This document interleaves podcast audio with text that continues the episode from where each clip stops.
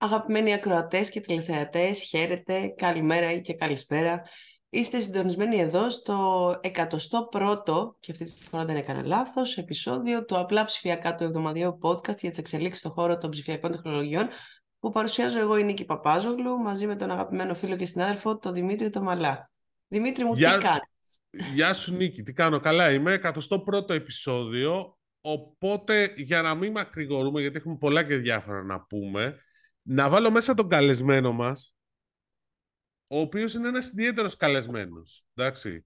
Γιατί όσοι θα θυμούνται, όσοι μας παρακολουθούσαν στα τέλη Γενάρη του 2021 που ξεκινήσαμε να κάνουμε, τις, ε, κάνουμε αυτό εδώ πέρα το podcast, το απλά ψηφιακά, ο πρώτος μας καλεσμένος ήταν ο Γιάννης ο Σύρος.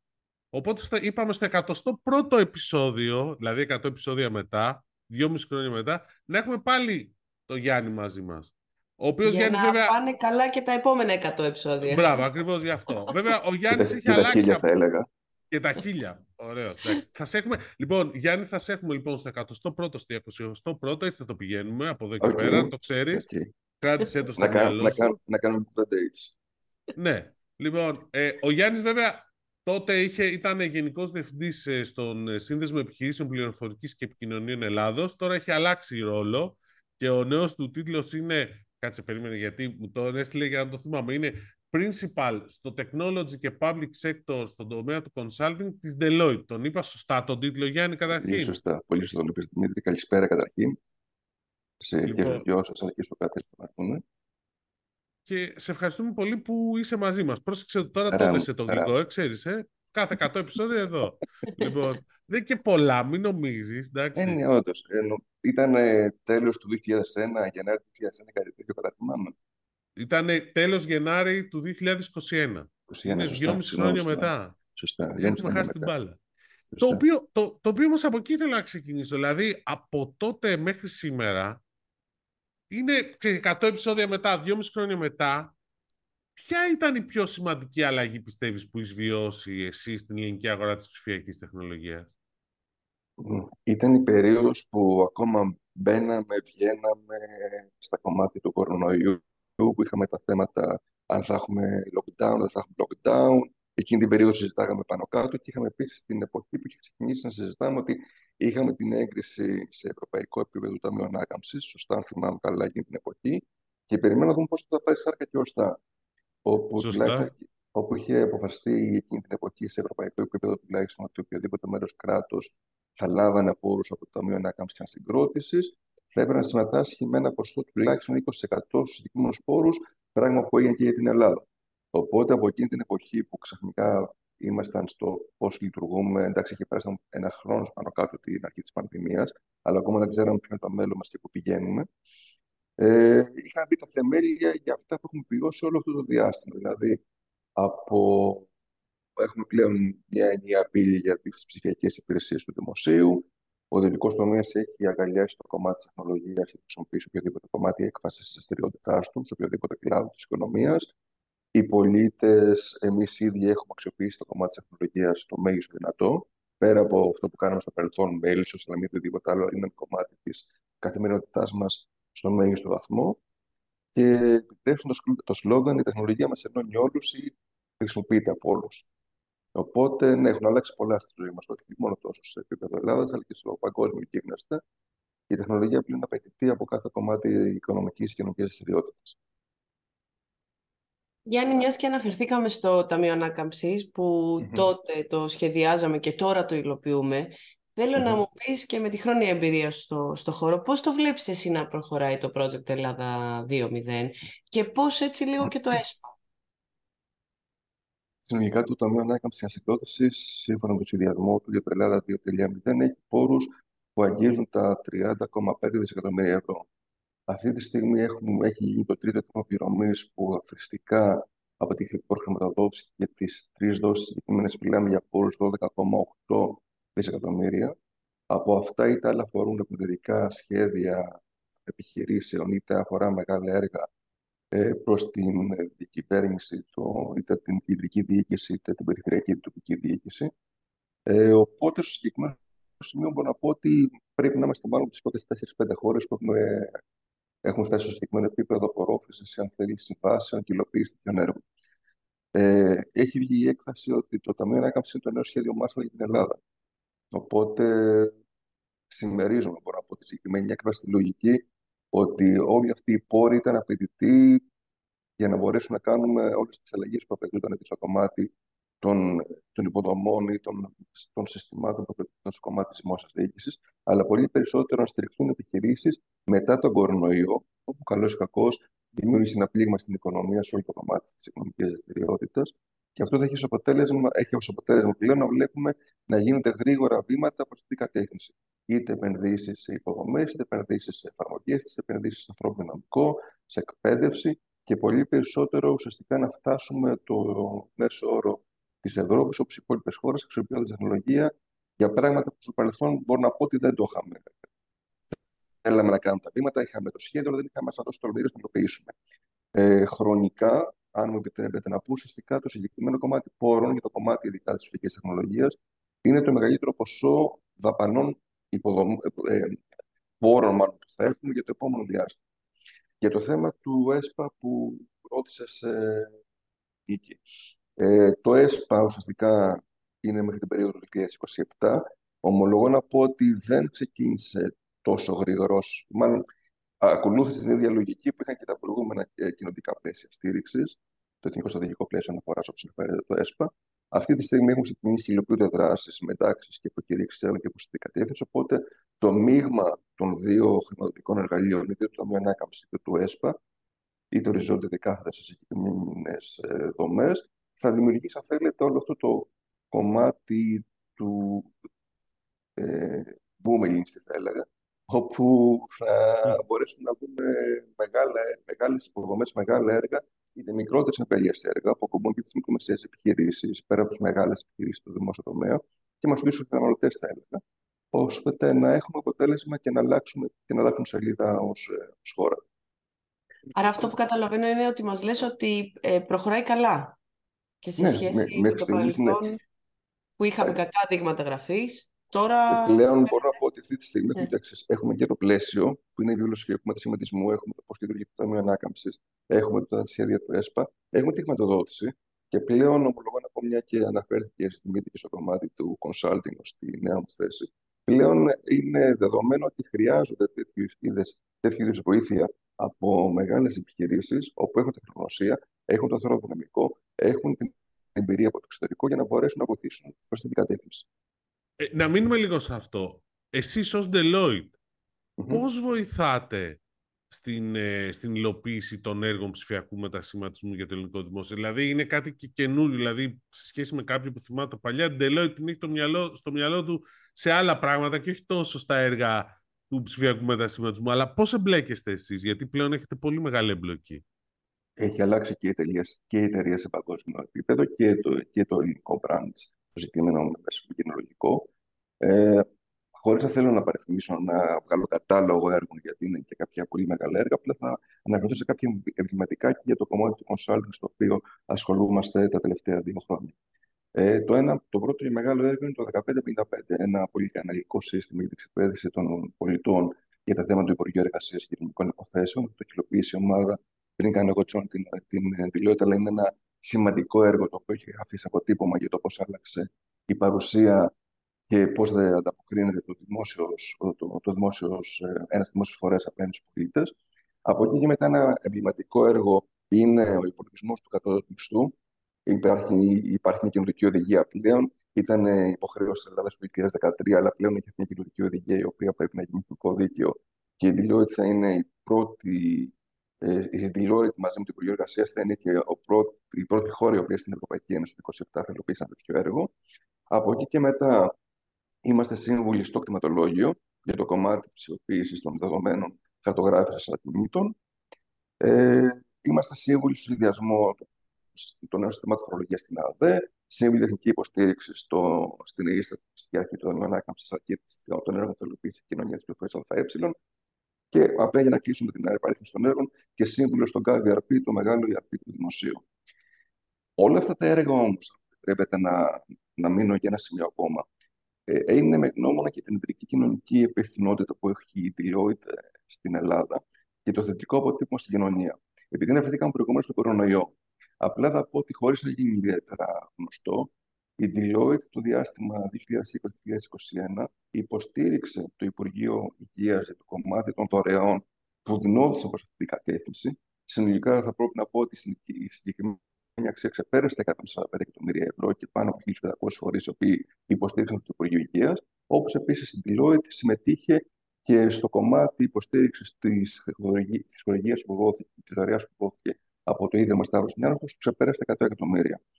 Σε αυτό το κομμάτι θα αναφερθώ ότι η Deloitte υποστηρίζει δράσεις όπως είναι τα Greco Islands στη Χάλκη, όπως είναι στη Πάλη, όπως είναι το Smart Islands στην Άξο. Οπότε, πέρα από τα έργα που εμείς αναλαμβάνουμε μέσω των συγκεκριμένων διαγωνιστικών διαδικασιών από το αντίστοιχο χρηματοδοτικό εργαλείο είτε από το αντίστοιχο φορέα, η Deloitte επιστρέφει στην κοινωνία και μέσα σε συγκεκριμένες άλλες δράσεις προς την κατεύθυνση. Μιας και μιλάμε για την ε, Deloitte, να, μου, να μας πεις λιγάκι ποιες είναι οι επενδύσεις που έχει κάνει στην Ελλάδα όσον αφορά στον τομέα που διαχειρίζεσαι εσύ; Και επειδή είναι πλέον συζητιέται σε κάθε επεισόδιο αυτού του podcast η έλλειψη του προσωπικού και του ανθρώπινου δυναμικού, να μου πεις λίγο πώς το διαχειρίζεστε εσείς. Λοιπόν, η Deloitte αυτό το διάστημα που μιλάμε, γιατί είναι, οι αριθμοί αλλάζουν ραγδαία από μήνα σε μήνα, αριθμούμε αυτή τη στιγμή πάνω από 2.700 στελέχη. Σοβαρά. Wow. Πάνω από 2.700 στελέχη σε όλης την Ελλάδα. Η πρώτη oh. μεγάλη επένδυση έγινε στο Competence Center ε, καινοτομίας και εκπαίδευσης, το οποίο έχει, είναι στην Πάτρα και ξεπερνά αυτή την 200 άτομα. Και από εκεί και μετά η Deloitte είναι γνώμονα ότι είναι κοντά σε πανεπιστήμια, σε κοιτίδε ουσιαστικά τεχνογνωσίας του cloud τεχνολογίας, του STEM, Science, Technology, Engineering και Math. Έχει υποδομές στην Κρήτη, στην Πάτρα και πρόσφατα γενιάστηκε το νέο κομμάτι, ε, το, το νέο center στην, στα Γιάννενα. Οπότε ε, καταλαβαίνετε ότι στο συγκεκριμένο πλαίσιο όμως υπάρχει, υπάρχει ένας ευέλικτος τρόπος για τα στελέχη τα οποία συνεργάζονται στην Deloitte ότι με ένα εμπειρικό μοντέλο και έχουμε συναδέλφου, για παράδειγμα, αυτή τη στιγμή στο Consulting που στη Λέρο και εργάζονται μαζί μας σε καθημερινή βάση από τον τόπο διαμονής του ο καθένας. Οπότε... Κάνουν consulting από τη Λέρο. Ναι, βεβαίως. Ουσιαστικά η Deloitte ήταν η εταιρεία η οποία άνοιξε το δρόμο στη Θεσσαλονίκη για να έχουν όλες αυτές τις υπόλοιπες μεγάλες επενδύσεις που βλέπουμε στη συμπρωτεύουσα. Έτσι. Και είμαστε ιδιαίτερα χαρούμενοι γι' αυτό. Και είμαστε ιδιαίτερα χαρούμενοι γι' αυτό. Ναι. Ε, να ρωτήσω. Νίκη, κάτι θες να ρωτήσεις; Εγώ θέλω να επιστρέψουμε λίγο. Είπες ότι τα έργα πληροφορικής για το δημόσιο τομέα βρίσκονται στο σωστό δρόμο. OK. Okay. Mm-hmm. Θα πρέπει να αλλάξει όμως κάτι. Δηλαδή, καλό είναι, αλλά μήπως μπορούμε να το κάνουμε καλύτερο; Δηλαδή, γενικώς υπάρχει και μια γκρίνια ότι δεν προλαβαίνουμε. Δεν ξέρω. Ανέφερα, ανέφερα προηγουμένως το εξής. Ότι είναι η πρώτη φορά. Κείμενα είχαμε πάρα πολλές φορές στο παρελθόν. Να θυμίσω τη λευκή βίβλο πριν από το τρίτο κοινωνικό πλαίσιο στήριξη το τότε κούπος σου. Πας πίσω τώρα. Ε, ναι, δείχνω και την ηλικία μου έτσι. Ε, ναι, το, ανα, αναφέρομαι 2000. Ναι, ε, πέρα λοιπόν όταν έχουμε ένα πλάνο, να έχουμε ένα σχέδιο, να έχουμε το ρυθμιστικό πλαίσιο, αν θέλεις, έχουμε και τους πόρους, έχουμε πλέον συγκεκριμένα έργα μέσα στην, στην βίβλο του ψηφιακού μετασχηματισμού. Έχει αλλάξει η νοοτροπία, αν θέλεις, και πώς να το πω, ο τρόπος τον οποίο ο δημόσιος λειτουργός αφού γκράζεται, σκέφτεται και προσπαθεί να αλλάξει τον τρόπο δουλειάς του. Αντίστοιχα, είπαμε και προηγουμένως ότι είναι πλέον πραγματικότητα ότι πλέον ο ιδιώτης, είτε είναι πολίτης, είτε είναι καταναλωτής, είτε είναι εργαζόμενος, έχει εφαρμογές χρησιμοποίηση. Δεν χρειάζεται να σε και σε μιας τράπεζας, δεν χρειάζεται να πάει σε μια θέση δημόσιο φορέα για να κάνει τη δουλειά του. Πλέον τα πράγματα γίνονται ψηφιακά, απλά ψηφιακά. Γι' αυτό το βγάλαμε αυτό το όνομα, ναι. λοιπόν, πολύ σωστά. Οπότε είμαστε σωστή κατεύθυνση. Αυτό, δεν, αυτό όμως, αν μου επιτρέπετε να πω, δεν πρέπει να επιφυλαστούμε. Δεν πρέπει να πούμε, ωραία, τα έχουμε κάνει με εξτρεμίες και όλα καλά, κα, καλώς καμωμένα. Υπάρχει μπροστά ένα συγκεκριμένο πλαίσιο, υπάρχει μπροστά ένας πολύ δρόμος ακόμα να διαλυθεί. Φτάνουμε κοντά στο κοινωνικό μέσο όρο σε σχέση με τους διάφορους δείκτες των μελετών παγκόσμια, αλλά δεν είναι αυτό μόνο το ζητούμενο. Το θέμα είναι να κάνουμε τη ζωή μας και πιο εύκολη και πιο παραγωγική και, πιο, και να κάνουμε την, την οικονομία μας πιο ανταγωνιστική χρησιμοποιώντα το κομμάτι της τεχνολογίας. Και αυτός είναι το, η τεχνολογία το μέσο. Ε, οπότε το πλάνο το έχουμε να παραμείνουμε στο, στο ίδιο πλαίσιο και να συνεχίσουμε να δουλεύουμε εντατικά προ αυτή την κατεύθυνση. Να συνεχίζει να υπάρχει η, αρμονική συνεργασία μεταξύ δημοσίου και ιδιωτικού τομέα. Ο καθένας θεωρώ το δικό του κομμάτι έχει συνεισφέρει τα μέγιστα. Το δημόσιο τομέα έχει την γνωσία των πραγμάτων που λειτουργεί και των εφαρμογών που πρέπει να υλοποιήσει. Υπάρχουν αξιολόγα, πολύ αξιολόγα στη λέξη του κομμάτι τη δημόσιας διοίκησης. Ο ιδιωτικός τομέας, από την άλλη πλευρά, σε οποιοδήποτε κομμάτι βρίσκεται, είτε είναι μια από τις εταιρείες των, των, των συμβούλων. Εγώ έχω τη χαρά να είμαι στην ένα εταιρεία συμβούλων παγκόσμια. Οπότε η τεχνογνωσία που έχουμε από το δίκτυο, από τα key studies που έχουμε κάνει, από τα best practices είναι τεράστια. Οπότε μπορούμε να υποστηρίξουμε και να βρούμε το καλύτερο δυνατό κομμάτι και εφαρμογή του στην ελληνική πραγματικότητα. Δεν χρειάζεται να πάρουμε, όπως λέμε, να πάρουμε κάτι το οποίο δεν μπορεί να εφαρμοστεί εδώ. Εδώ θα κοιτάξουμε να δούμε τη δικιά μας πλευρά ποια είναι η βέλτιστη λύση και να υιοθετηθεί και να υλοποιηθεί σωστά και στον χρόνο που πρέπει στον αντίστοιχο φορέα για όφελος του πολίτη να επιχειρήσουμε να χρησιμοποιήσουμε εφαρμογή. Οπότε θα έλεγα ότι ναι, θα πρέπει να παραμείνουμε αποφασισμένοι και με τον κοινό στόχο ότι αυτό το κομμάτι πρέπει να υλοποιηθεί. Δηλαδή να μην ξεφύγουμε από ορόσημα. Το Ταμείο Ανάκαμψη έχει πολύ σφιχτά ορόσημα ούτως ή άλλως. Δεν μπορούμε να παρακάμψουμε αυτά. Υπάρχουν αρκετέ υποχρεώσεις που πρέπει να υλοποιηθούν. Οπότε να παραμείνουμε στο στόχο, να παραμείνουμε στο χρονοδιάγραμμα και να αξιοποιήσουμε τη βέλτιστη τεχνολογία που υπάρχει στην Ελλάδα. Ναι. Γιάννη, την προ... και την προηγούμενη φορά είχες δύο ιδιότητες. Τη μία την άλλαξες, την άλλη διατηρείς ακόμα. Οπότε ήθελα να ρωτήσω, ως ε, επίτιμος πρόεδρος του WeChat, του Παγκόσμιου Συνδέσμου των ε, Εταιριών Πληροφορικής, θα ήθελα να μου πεις λίγο έτσι και γενικότερα για τις ψηφιακές τεχνολογίες. Ποιες θεωρείς ότι είναι οι τάσεις που θα μας απασχολήσουν στο μέλλον, δηλαδή όχι μόνο εγχώρια, παγκοσμίως, και ποια είναι οι προκλήσεις οι μεγαλύτερες, τα ζητήματα που θα πρέπει να έχουμε στο νου μας για τη συνέχεια; Άλλαξε λίγο και αυτός ο τίτλος. Μετά από 20 ναι, λίγο χρόνια, όμως. Ναι, μετά από 20 χρόνια παρουσιασμού στα ευρωπαϊκά και στα διεθνή δρόμενα, από όπου συμμετείχα στο Διοικητικό Συμβούλιο του Γουίτσαμα και η τελευταία θέση ήταν ως πρόεδρος του συγκεκριμένου διεθνούς οργανισμού. Πλέον, ε, τελειώνοντας τη θητεία μου, ε, με εξέλεξαν, ε, αυτή ήταν αθλητική τιμή στο προσωπικό μου μετά από 20 χρόνια συμμετοχή στο συγκεκριμένο φορέα, με εξέλεξαν επίτιμο πρόεδρο. Ο και, και τιμή για την Ελλάδα είναι αυτό, όχι μόνο για σένα. Παραδείγματο. Δηλαδή είναι σημαντικό. Δεν είναι πολύ επίτιμη πρόεδροι του Βίτσα. Εντάξει, να το σημειώνουμε και αυτό. Εντάξει. Και προς το πρόσωπο στην Ελλάδα. Σίγουρα, σίγουρα είναι τιμή για τη χώρα. Πέρα από το δικό μου πρόσωπο, τιμή για τη χώρα και για αυτά που έχει καταφέρει η Ελλάδα τα τελευταία χρόνια. Ε, ο Βίτσα, λοιπόν, ένας φορέ ο οποίος έχει ιδρυθεί το 1978 και μπει στη λογική να δει και αυτός πώς αλλάζει και πώς ακολουθεί τα τελέσματα των καιρών. Έτσι λοιπόν αλλάξαμε το όνομά του από World Information Technology Service Alliance σε World Innovation Technology Service Alliance, ώστε να έρθουμε πιο κοντά στο κομμάτι του οικοσυστήματος της καινοτομίας, συνεργαστούμε πιο στενά σε επίπεδο χώρας για τα μέλη που είναι συνδεδεμένα σε μια παγκόσμια από τις οικονομίες και χώρες του κόσμου. Οπότε, μια μεγάλη καινοτομία για το WITS ήταν αυτό.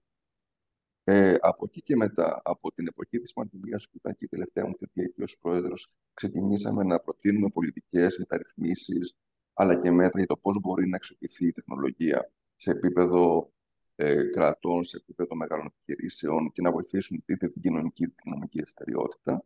Αύξηση, αυτό είχε ως αποτελέσμα να αυξήσουμε και το κομμάτι μας συμμετοχών από αρκετές χώρες, ειδικά από τις χώρες που είναι υπό ανάπτυξη, από το κομμάτι της Μέσης Ανατολής, της Αφρικής, της Ασίας, της Λατινικής Αμερικής, πέρα από τις όρεμε αγορές που ήταν της Ευρώπης, της Ασίας Ελληνικού ή της Αμερικής. Ε, Όπως γνωρίζετε, διοργανώνει κάθε χρόνο το Παγκόσμιο Συνέδριο ε, Καινοτομίας και Τεχνολογίας. Φέτος θα, θα είναι στο Σαραβάκ στη Μαλαισία τον Οκτώβριο. Και ουσιαστικά και τα, επειδή είπαμε και τι ακριβώς πραγματεύεται, αν θέλετε, ποια είναι το κομμάτι του, που πηγαίνει η παγκόσμια αγορά, τα trends. Ο τίτλος του Παγκοσμίου Συνεδρίου στην ε, Μαλαισία θα είναι Innovation Technology Driving Economic, Economic Prosperity, Social Inclusivity and Environmental Sustainability.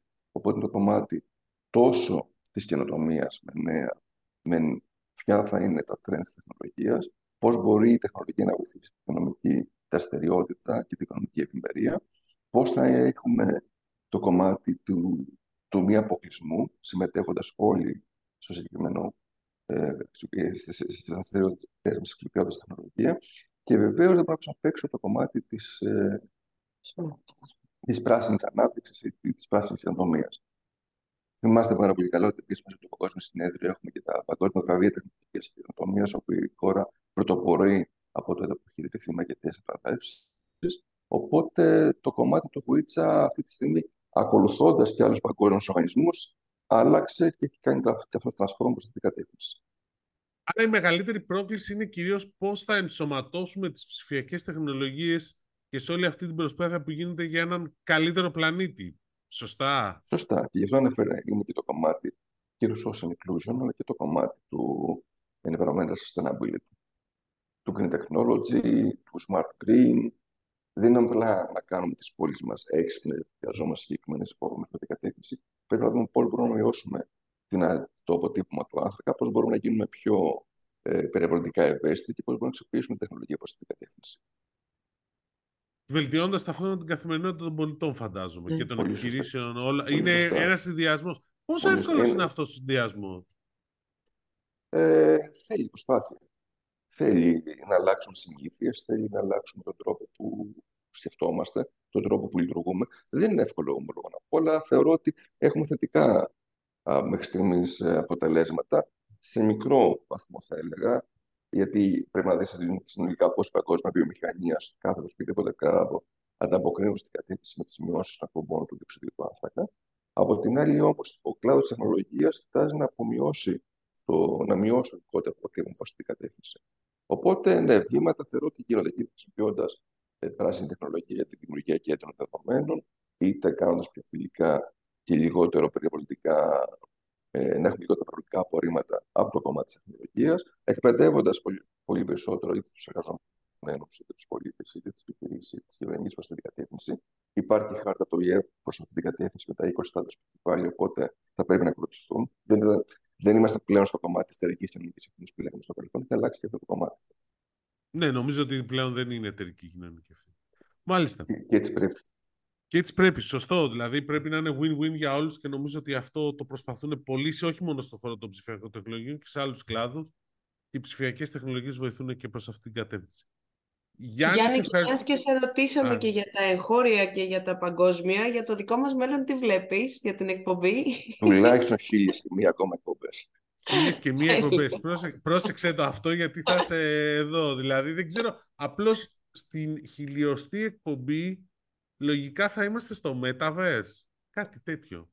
Δεν ξέρω, ποιο θα είναι το, δεν ξέρω ποιο θα είναι το trend τότε. Μπορεί να είναι ολογράμματα, δεν ξέρω. Ολογράμματα, ολόγραμμα. Δε, δε, ολόγραμμα, εγώ δεν. Μπορεί να, μπορεί να μείνουμε στο δύο χώρο, να είμαστε δίπλα και να κάνουμε διάφορα πράγματα έτσι. Το βασικό είμαστε, είναι να είμαστε εδώ. εδώ. Σωστό. και να είμαστε καλά. Οι χίλιες εκπομπές πάει μακριά, παιδιά. Εντάξει, εντάξει. Λοιπόν, έγινε. Σε ευχαριστούμε πολύ, Γιάννη. Ευχαριστούμε πολύ, Γιάννη. Καλή συνέχεια. Επίσης, πολύ ωραία μας τα είπε ο, ο Γιάννης Γιάννη. για άλλη μια φορά. Ε; Ναι, ο Γιάννης μας τα είπε πολύ ωραία και, εντάξει, και μας ευχήθηκε για να τα χιλιάσουμε όπως μας τα, ευχήθηκε, μας τα ευχήθηκε ε, από το, για το προηγούμενο επεισόδιο και ο, ο Θοδωρής ο Αγγελόπουλος. Ε, συγχαρητήρια για το ορόσημο να τα χιλιάσετε. Και να σου πω, Τώρα τα χιλιάσουμε είναι δύσκολο γιατί είναι 20 χρόνια. Θα είναι δύσκολο. Δηλαδή, Έχει βλεφαρόπτωση που λέγαμε πριν. Ναι, έχει και βλεφαρόπτωση. Εσύ το έλεγες, εγώ δεν έλεγα τίποτα. Λοιπόν, για να μην παραξενευτούμε. Λοιπόν, οπότε, αλλά είχες μια ιδέα, Νίκη, νομίζω, ότι με αφορμή αυτό τα 101 επεισόδια πλέον που ε, Είχα μία ιδέα γιατί συμπληρώσαμε 100 επεισόδια. Μπαίνουμε σε έναν καινούριο κύκλο με το 101, τον οποίο ξεκινήσαμε για αυτό το λόγο με τον ίδιο προσκεκλημένο που είχαμε στο πρώτο επεισόδιο. Και για να γιορτάσουμε αυτή τη, τη νέα σεζόν σε εισαγωγικά των 100 επεισοδίων, κάνω και έτσι είναι το αγαπημένο ενός φίλου μου, Μιχάλη. Ε, ναι, ναι, ναι. Είναι με δύο, Δεν έχει χειρότερο. Ε, ε, είπαμε να δώσουμε ένα μικρό δωράκι από εμάς στους ε, αγαπημένους ε, τηλεθεατές και ακροατές, ό,τι και αν είστε. Ε, θα είναι ένα ζευγάρι ακουστικά, επειδή είναι από εμάς, δεν θα πούμε τη μάρκα. Θα, σας, θα τα δείτε. Αλλά καλά τα ακουστικά. Αυτό Αλλά είναι καλά τα ακουστικά, παιδιά, δεν θα δώσουμε. Ασύρματα, true wireless. Ναι, ασύρματα, μπράβο. Ε, για να συμμετέχετε στο διαγωνισμό μας και για να μας ε, πείτε οτιδήποτε θέλετε, είτε κάτι που σας αρέσει, κάτι που δεν σας αρέσει. Ε, μπορείτε να μπείτε στο κανάλι μας στο YouTube, να κάνετε εγγραφή, να σχολιάσετε, απλά στο σχολιάκι σας βάλτε και τη φράση I want more. Ε, Δημήτρη; OK, okay, εντάξει. Και στο Spotify, αν μπορέσετε Ή θέλω κι άλλο στα ελληνικά, ό,τι σας είναι πιο εύκολο. Ωραία, πάντως γενικώς κάντε εγγραφή Spotify, YouTube, Google Podcast, Apple Podcast. Βοηθάει αυτό και οι αξιολογήσεις βοηθάνε. Να το ναι, ξέρετε αυτό γενικώς. Αλλά σε κάθε περίπτωση, για να μην τα μπερδεύεις, για να συμμετέχετε στο διαγωνισμό, μπείτε στο κανάλι του YouTube, κάντε εγγραφή και αφήστε ένα σχόλιο για να συμμετέχετε στο διαγωνισμό.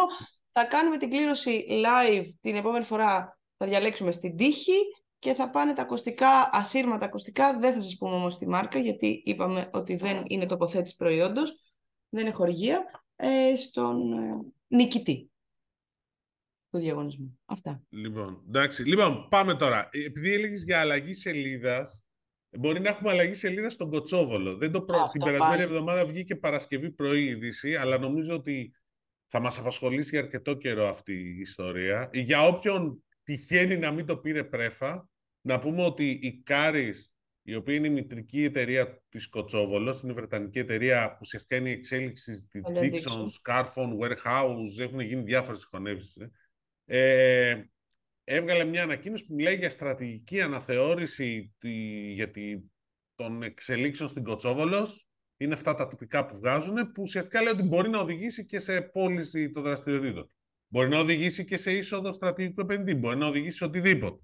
Μπορεί να μην οδηγήσει και πουθενά, γιατί όπως λέγανε πηγές, βέβαια δεν ξέρω, απλά λέω τι λέγανε, ε, είχε επιχειρηθεί το ίδιο πράγμα και με την ε, αντίστοιχη θηγατρική που έχει στη Σκανδιναβία, χωρίς όμως αποτέλεσμα. Βέβαια, ναι, τα μεγέθη της Σκανδιναβίας είναι χάλια και τα αποτελέσματα του Κοτσόβολου είναι θεαματικά σε σχέση με όλο τον όμιλο. Μπράβο. Αν κάποιος θα ήθελε να αγοράσει, δεν θα αγόραζε τη Σκανδιναβία, θα αγόραζε την Ελλάδα τον Κοτσόβολο. Λοιπόν, ουσιαστικά αυτό που βγαίνει είναι το εξής ότι η, η Κάρις θέλει να αυξήσει την τιμή της μετοχής γιατί δεν αποτιμάται η σωστά, λέει μάλλον στο δελτίο, στην ανακοίνωση, δεν, απο, δεν υπάρχει σωστή αποτίμηση της αξίας της Κοτσόβολος στα αποτελέσματα και στη μετοχή πρακτικά η αποτίμηση της ε, όλης της Κάρης, η οποία έχει δραστηριότητες Βρετανία, Ιρλανδία ε, και επίσης στις, στην, ε, σκανδιναβικές χώρες Δανία, Νορβηγία, Φινλανδία και Σουηδία, είναι στα 600 εκατομμύρια. Και το λέω αυτό γιατί η συζήτηση που είναι πόσο πρέπει να αποτιμηθεί Κοτσόβολος, βγαίνει κάτι νούμερα που είναι από 200 μέχρι 350 εκατομμύρια. Ε, και δεν ναι. είναι ο Κοτσόβολος ούτε, όχι, το, όχι το 50% ούτε το 30-35% των απολύσεων της ε, Κάρης. Είναι γύρω στο 15-20 κάπου εκεί, αλλά είναι το καλύτερο μαγαζί που έχουν. Αυτό είναι το μόνο που έχει άνοδο. μία μπορεί να, είναι, να αντιπροσωπεύει το 20% του τζίρου της ε, μητρικής. Απ' την άλλη όμως είναι η μόνο κερδοφόρα χρήση της μητρικής. Κερδοφορημόνη που είχε υποθετικό πρόσημο στο, τελευταίο, ναι. οικονομικό έτος που έληξε τέλος Απριλίου και βγήκαν προκατακτικά αποτελέσματα. Mm. Τα αποτελέσματα κανονικά θα δούμε 6 Ιουλίου, παρεμπιπτόντως. Όπου αν υπάρχει κάποια εξέλιξη μπορεί να το έχουμε μάθει μέχρι εκεί πέρα. Δηλαδή εκείνο το πρωί ίσως αξίζει να μπούμε και λίγο στο webcast των αποτελεσμάτων της Κάρεξ για να δούμε τι θα πούνε οι Βρετανοί. Πάντως να σου πω, ε, Μίτσε μου, ότι εγώ έχω την αίσθηση ότι η αγορά αυτή είναι, είναι αρκετά καιροστάσιμη, έτσι. Αρκετό καιροστάσιμη ενώ ότι δεν υπάρχουν αλλαγές ε, στις συνθέσεις, νέοι παίκτες κτλ. Φέτος είναι η πρώτη χρονιά όπου έχουμε ακούσει διάφορα σχετικά με την αγορά αυτή. Ακούσαμε αυτό για τον Κοτσόβολο που ήταν εντάξει, μία από τις μεγαλύτερες ειδήσεις. Ε, είδαμε το πλαίσιο να βγαίνει από το χρηματιστήριο. Ε, ακουγόταν και έχει διαψευτεί πανηγυρικά το προηγούμενο διάστημα ότι ψάχνει επενδυτή να ψάχνει να πουλήσουν και τα public. Το λέμε έχει διαψευστεί. Από έχει διαψευστεί κατηγορηματικά. Ναι, ναι. Δηλαδή πιο κατηγορηματικά ναι. πεθαίνεις. Αλλά έχει γραφτεί. Ναι, ναι, αλλά έχει γραφτεί. Θέλω να πω ότι και για να γράφετε μπορεί να μην ήταν σωστή η είδηση που γράφτηκε, αλλά κάποια πληροφορία για ανακοίνηση της αγοράς υπάρχει. Μπορεί, μπορεί να, να ήταν... Να, μπορεί να ήταν κοτσόβολο. Ναι, όχι, ε, παρεμπιπτόντως, ε, για την Κοτσόβολος βγήκε επίσημη ανακοίνωση την περασμένη Παρασκευή. Αλλά υπάρχει μια πληροφορία ότι οι συζητήσεις είχαν ξεκινήσει εδώ καιρό. Mm. Και, ξε... και, υπήρξε, και υπήρξε κάποιες πληροφορίες ότι και πιο παλιά είχε, πριν, πριν τον κορονοϊό είχαν βγει οι Βρετανοί. Προσοχή! Κάτι που πρέπει να τονίσουμε. Δεν είναι ότι ο Κοτσόβολος πάει άσχημα. Εξαιρετικά καλά. Και μάλιστα έχει βγει και, πολύ. Ναι, και πάει και πολύ καινοτόμες υπηρεσίες. Δηλαδή, ε, η Κοτσόβολος είναι από τις λίγες περιπτώσεις στο εμπόριο που πουλάει υπηρεσίες σε μη ανταγωνιστές της. Αυτό έχει πολύ ενδιαφέρον και δεν το έχουμε πάρει Mm. πολύ πρέφα, θα έλεγα. Εντάξει, και το δεν το πήραμε έχουμε μέσω δώσει κορονοϊού, αλλά ενδεχομένως ναι, δεν έχει προβληθεί τόσο πολύ. Ναι, δηλαδή κάνουν, έχουν digital signage υπηρεσίες μέσα στον Κοτσόβολο. Δηλαδή προβάλλουν διαφημίσεις από άλλα brands. Το οποίο εμείς Mm. δεν το έχουμε πάρει. Δηλαδή θέλω να σου πω ότι γίνονται, κάνει πράγματα τα οποία δεν ξέρουν και αν οι Βρετανοί τα έχουν καταλάβει. Αλλά αυτό είναι μια άλλη συζήτηση. Α, Και το Ναι, λέω να αυτό πούμε γιατί. ότι είναι και το, ανοίγει και το, σχεδιάζει και το ε, logistic ε, center, Το τέλος πάντων, μεγάλο. το μεγάλο. Ε, δηλαδή έχει σχέδια, πάει καλά και έχει και σχέδια για τη συνέχεια. Επίσης Ωραία. να πούμε ότι εάν υπάρξει στρατηγικός επενδυτής, νομίζω ότι ο καταναλωτής δεν πρόκειται να έχει κάποια επίδραση σε αυτό, έτσι. Να Όχι, συνεχίσει έτσι κι αλλιώς. κανονικά, δηλαδή δεν είναι, δεν είναι ότι δεν πάει καλά και τον πουλάνε, οπότε θα υπάρξουν... Ναι. Όχι, το ίδιο και για τους εργαζόμενους. Ναι, Το ίδιο ισχύει και για τους εργαζόμενους. Γιατί ε, ξέρεις, βέβαια. αρχι- υπήρξε ανησυχία, προφανώς πάντα υπάρχει τέτοια ανησυχία, αλλά μάλλον δεν υπάρχει. Λοιπόν, βέβαια υπάρχει και αυτό το σημαντικό ότι δεν ξέρουμε αν θα πουληθεί. Γιατί; Βγαίνει η Citigroup το έχει αναλάβει να βρει Μμ. ενδιαφερόμενο αγοραστή. Μμμ. Ε, υπάρχει μια διαδικασία τώρα που έχει βγει στη γύρα και ρωτάει, χτυπάει την πόρτα. Ναι, γεια σας, μήπως θέλει την Κοτσόβολο στην Ελλάδα; Ναι, Εντάξει. εντάξει, μπορεί να... Θα πούμε μετά ποιοι μπορεί να είναι ενδιαφερόμενοι. Ε, αν βρει, μετά θα κάνουν, θα τους δώσει πρόσβαση στα οικονομικά, στα αποτελέσματα, στοιχεία του Κοτσοβολού, όχι due diligence, αυτό είναι η επόμενη φάση. Μμ, Δηλαδή έχουμε τρεις φάσεις. μμ, Λοιπόν, και μπορεί να μην περάσουμε καν την πρώτη. μμ. Εντάξει. Και αν περάσουμε και τις τρεις φάσεις, θα πρέπει, θα πάμε δηλαδή το 24. Και αν τελειώσει το 24. Λοιπόν, αποτίμηση επειδή είδα ένα ποσό 350 εκατομμύρια. Το οποίο έχει μια λογική, με ποια λογική το 350 εκατομμύρια. Ότι τα, ε, τα EBITDA που συνήθως είναι η βάση αποτίμησης της Κοτσόβολος για το οικονομικό έτος το προηγούμενο, όχι αυτό που τελείωσε τέλος Απριλίου, το προηγούμενο ήταν 51-52 εκατομμύρια ευρώ. Πες ότι έχει μια αύξηση 10% στα EBITDA, φέτος είναι γύρω στα 60, επί 6 φορές το EBITDA 360. Χοντρικά, μπακαλίστικα. Μμ, μμ. Οι λεπτομέρειες εδώ πέρα είναι οι εξής ότι τα EBITDA στη Λιανική είναι πολύ διαφορετικά από τα EBITDA σε άλλους κλάδους. Ένα. Δεύτερον, οι αποτιμήσεις είναι μικρότερες το πόσες φορές το EBITDA σε σχέση με άλλους κλάδους, γιατί η Λιανική, γι' αυτό ισχύει για όλη τη Λιανική, δεν είναι τόσο σεξι επενδυτικός προορισμός. Δηλαδή τα funds, τα περίφημα funds, αποφεύγουν γενικώς να μπουν στη Λιανική. Γενικώς. Μμ. Εντάξει, εκτός και αν υπάρχουν ιδιάζουσες περιπτώσεις ή ψάχνουν να βρίσκουν κάποιες συνέργειες, ξέρω εγώ, η BC Partners πήγε στα Pet City. Το οποίο εγώ ακόμα να το καταλάβω, αλλά αυτό είναι μια άλλη συζήτηση. Λοιπόν, Και εγώ Θέλω να πω, μαζί. λοιπόν, ναι, θέλω να πω δηλαδή ότι δεν είναι απαραίτητο. Και είχε πολύ πλάκα γιατί στο ρεπορτάζ απάνω που μιλήσαμε και οι δύο με πολύ κόσμο. Δεν μας έβγαινε κανένας ενδιαφέρον αγοράστη. Εντάξει, δηλαδή... Τα, Και τα δεν μεγά- υπάρχει και μεγάλη εταιρεία του εξωτερικού που θα μπορούσε να ενδιαφερθεί να επεκταθεί έτσι. Ναι, γιατί η Ελλάδα είναι μικρή αγορά. Δηλαδή, με ρωτάει κάποιος γιατί πουλάει κάρις; Γιατί παιδιά είναι το ασημικό της και είναι και μακριά από εκεί που είναι. Δηλαδή, δεν βρίσκει πολλές συνέργειες. Δεν υπάρχουν συνέργειες του στυλ. Έχω κοινά logistics. Όπως έχεις στην ε, Σκανδιναβική Χερσόνησο Ναι, ή και στο αυτό που Βρετανία λέμε- Ιρλανδία. Ναι, αυτό που λέμε δηλαδή για να γίνει πλήρως κατανοητό και σε όλους τους ακροατές είναι ότι η Κάρις έχει λογική να πουλήσει. Ο αγοραστής δεν έχει λογική να αγοράσει. ναι, δηλαδή πάμε τώρα. Κάποιο φαν δύσκολο. Έλληνας ανταγωνιστής δεν μπορεί. Δηλαδή, αν πήγαινε να αγοράσει τα public ή το πλαίσιο, εντάξει, πέραν ότι είναι πολλά τα λεφτά, γιατί μπορεί να μην είναι 350, αλλά 200 θα είναι minimum. Εντάξει, και τώρα κάνουμε μπακαλίστικα, λέμε, μην το, γρα... μην το φανταστεί κάποιο. Ε, είναι πολλά τα λεφτά για τις ελληνικές εταιρείες. Θα εκοβόταν στην Επιτροπή Ανταγωνισμού. Κάποια εταιρεία τύπου Φουρλής θα μπορούσε, αλλά το διέψευσε... Φαντάζεσαι. Το διέψευσε. Είπε, όχι παιδιά. Γιατί βγήκε ο Βασίλης ο Φουρλής, ο CEO του ομίλου, επειδή κατά τύχη πρόσεξε, είχε πολύ πλάκα αυτό. Παρασκευή πρωί βγαίνει η ανακοίνωση της Κάρης, Παρασκευή ύστερα από μερικές ώρες έχει γενική συνέλευση η, ο, η Φουρλής και είναι όλοι οι δημοσιογράφοι εκεί πέρα και ρωτάει κατευθείαν. Μήπως ενδιαφερθείτε; Και τους λέει ο Φουρλής, παιδιά, δεν, δεν βγαίνει. Είναι πολλά τα λεφτά για να το σηκώσουμε. Ε, ναι, τώρα. Τώρα δηλαδή θα ήθελα άλλα σχήματα και τέτοια. Που, που εντάξει δεν μπορεί να αποκλειστεί.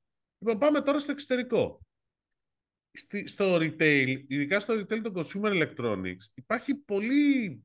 Είναι πολύ fragmented η αγορά. Δηλαδή, οι δύο, για αυτό, που, αυτό που δεν ξέρει πολλοί κόσμος είναι ότι τα δύο μεγαλύτερα ίσως brands, αλυσίδες, από τη Γερμανία κυρίως, είναι η Euronics και η Expert. Ξέρεις, αυτές που τις έχουμε εδώ πέρα μικρές, Μμμ. στη, στην κεντρική Ευρώπη είναι πολύ μεγάλες αλυσίδες, οι οποίες όμως είναι συνεργατικοί συ- σχηματισμοί ουσιαστικά. Όπως και η ηλεκτρονέτα. Δηλαδή είναι εγώ, εσύ έχουμε ένα κατάστημα και κάνουμε ένα brand, κάπως έτσι. Ναι, ναι. Άρα δύσκολα αυτές πάνε και κάνουν πολύ μεγάλη εξαγορά να πάρουν 90 τόσα καταστήματα που έχει ο Κοτσόβολη. Από τις άλλες, αλ- δηλαδή για να σκεφτεί κάποιος στην, ε, στην Ιταλία, η μεγαλύτερη αλυσίδα consumer electronics είναι μια, λέγεται, μια εταιρεία που λέγεται Unieuro, που δεν είναι πουθενά άλλου. Η MediaMarkt απέτυχε στην Ελλάδα. Η Από τα- FNAC το ίδιο. η FNAC το ίδιο. Η FNAC έχει συγχωνευτεί με την Darty στη Γαλλία. Θα μπορούσε ενδεχομένως να πει ότι επιστρέφει, αλλά είναι γιατί το μοντέλο της Dart είναι πολύ κοντά σε αυτό του Κοτσόβολου όσον αφορά το προϊόντικό μείγμα. Ίσως να έλεγε ότι θα μπορούσε κι α... Αλλά δεν είναι και τόσο σεξι η Ελλάδα. Ε, μάλλον, λάθος. Είναι σεξι η Ελλάδα όσον αφορά επενδυτικό προορισμό και αυτό το συζητούσαμε και την περασμένη εβδομάδα. Αλλά τώρα στο retail, με τα περιθώρια κέρδους να είναι μονοψήφια γενικώς. Δεν είναι. Δηλαδή, τα περιθώρια EBITDA είναι στο 10% κι αν. Μμ. Σε όλο τον κλάδο. Δηλαδή, οι πιο επιτυχημένε εταιρείε είναι τέτοιους ανταγωνισμούς. Οπότε, κάποιος που θα μπει και θα θέλει να βγει, δύσκολα θα βγει μετά. Εγώ Εντάξει. πάντως θα ήθελα να πω και κάτι άλλο που μας είπαν από το ρεπορτάζ, καθώς πήραμε έτσι διάφορα τηλέφωνα και ήταν πολλές οι απόψεις. Υπήρχε και κάποια άποψη η οποία έλεγε πολύ φασαρή για το τίποτα νομίζω. Ε, πιέστηκε η Αγγλία και με κάποιο τρόπο έπρεπε να, να δείξει ότι κάτι προσπαθεί να κάνει προς στέψη των μετόχων της. Να το Αυτό πω. ναι, και αυτό ναι, υπόθηκε. και, επειδή, και ίσως και αυτό, επειδή αυτός που το είπε έχει καλή Είναι παλιά γνώση. καραβάνα. Είναι παλιά, έχει καλή γνώση όλης της κατάστασης. Νομίζω ότι το, δηλαδή ήταν πολύ φλάτα. Ναι. Οπότε, Ναι. οπότε, σου λέω, αλλά γενικώς είναι μια κατάσταση που μπορεί και να βρεθεί κάποιος και να Θα πεις, δείξει, το μέλλον θα δείξει. Πάντως η- Εντάξει. εμείς κάναμε έτσι αυτή την ανάλυση, ακούσαμε όλες τις απόψεις, όλα είναι πιθανά, ε, είδαμε και τους Αλλά το πιθανούς βλέπουμε. σχηματισμούς και βλέπουμε. Πα, πάντως το retail, για να κλείσουμε και το retail γενικότερα, ε, το γεγονός ότι το πλαίσιο άνοιξε δε, τρίτο κατάστημα στην Κρήτη, δεύτερο στο Ηράκλειο, Μμ. δείχνει ότι κάτι κινείται και εκεί πέρα στην περιφέρεια, δηλαδή ίσως να έχουμε να δούμε περισσότερα Η πράγματα. στο περιφέρεια άμεσο. κινείται, ναι, και το, και το πλαίσιο πάει καλά και με τις ηλεκτρικές συσκευές. Ναι. Του έχει βγει αυτό. Λοιπόν. Επίσης, Μια- να σου πω για το public. Συγγνώμη, γιατί με αυτό. Public ξέρεις ότι έχουν πάει paperless. Δεν σου τυπώνουν απόδειξη. Σου στέλνουν σε Καλά email. κάνουν. Το ξέρεις. Εγώ προχθές πήγα να κάνω αγορά στα public και μου λέει, για πείτε μου το email σας. Να, της λέω, τι να το κάνετε; Γιατί δεν Να τα στείλω αποδείχνω όταν...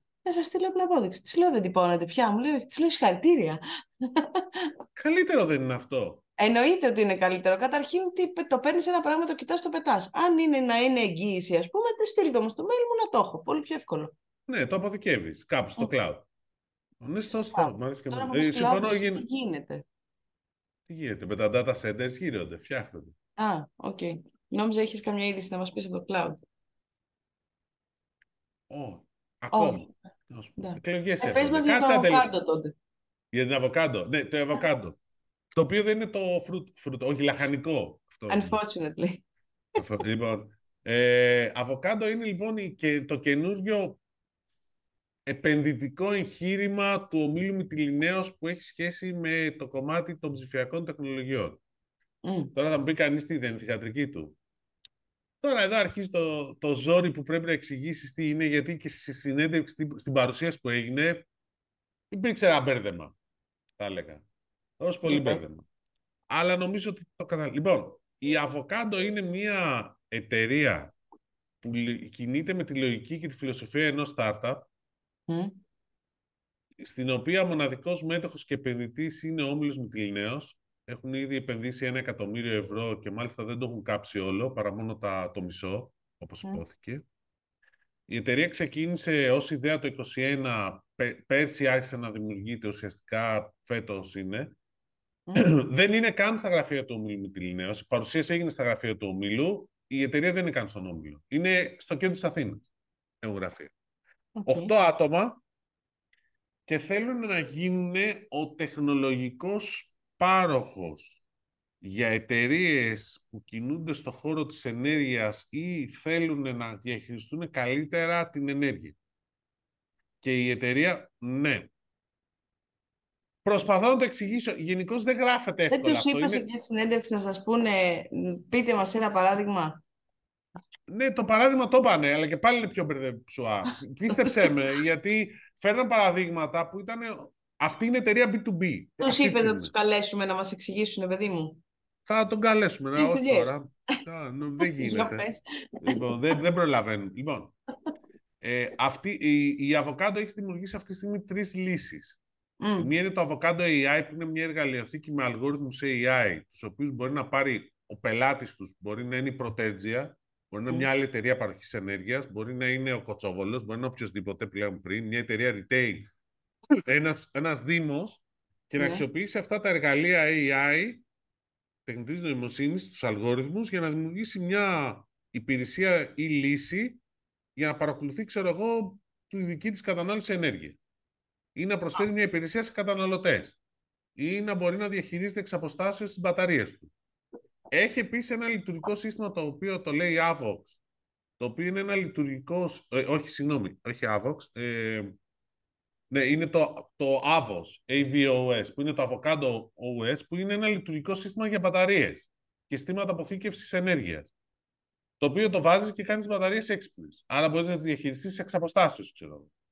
Δηλαδή, επειδή τώρα σε οποιασδήποτε το... μπαταρίες ή σε συγκεκριμένε. Σε μεγάλες μπαταρίες, παιδί μου, αυτές που χρησιμοποιούνται για την αποθήκευση αιωλικής ενέργειας από ΑΠΕ. Ναι, αλλά σε τέ... αυτές που κυκλοφορούν ήδη, ας πούμε, δεν χρειάζεται να. Ναι, ναι, ναι, ναι, ναι. αυτό λένε. Όλες. Ε, το, οποίο, ναι. το οποίο τι είναι; Και το τρίτο είναι το, το, το Avox που είναι μια πλατφόρμα ψηφιακή πάνω στην οποία κάθονται όλες αυτές οι λύσεις και μπορεί κάποιος να πάει να φτιάξει τη δική του εφαρμογή πάνω σε αυτό. Είναι enabler σε αυτή τη φάση. Αλλά ένα παράδειγμα επειδή γενικώς ο καταναλωτής αλλάζει και οι επιχειρήσεις αλλάζουν, μια επιχείρηση ή ένας καταναλωτής μπορεί να είναι και ο ίδιος παραγωγός ενέργειας. Να έχει εγκαταστήσει ένα φωτοβολταϊκό απάνω, να έχει μια μπαταρία και να παίρνει ενέργεια. Mm. Φαντάσου λοιπόν ότι η πρωτέτζια που το έχει δώσει αυτός δυνατότητα να μπορεί να διαχειριστεί απευθείας στον καταναλωτή, στην μπαταρία του, στο φωτοβολταϊκό, να το διαχειριστεί η ίδια. Mm. Εντάξει, οπότε ο καταναλωτής να μην κάνει τίποτα. Mm.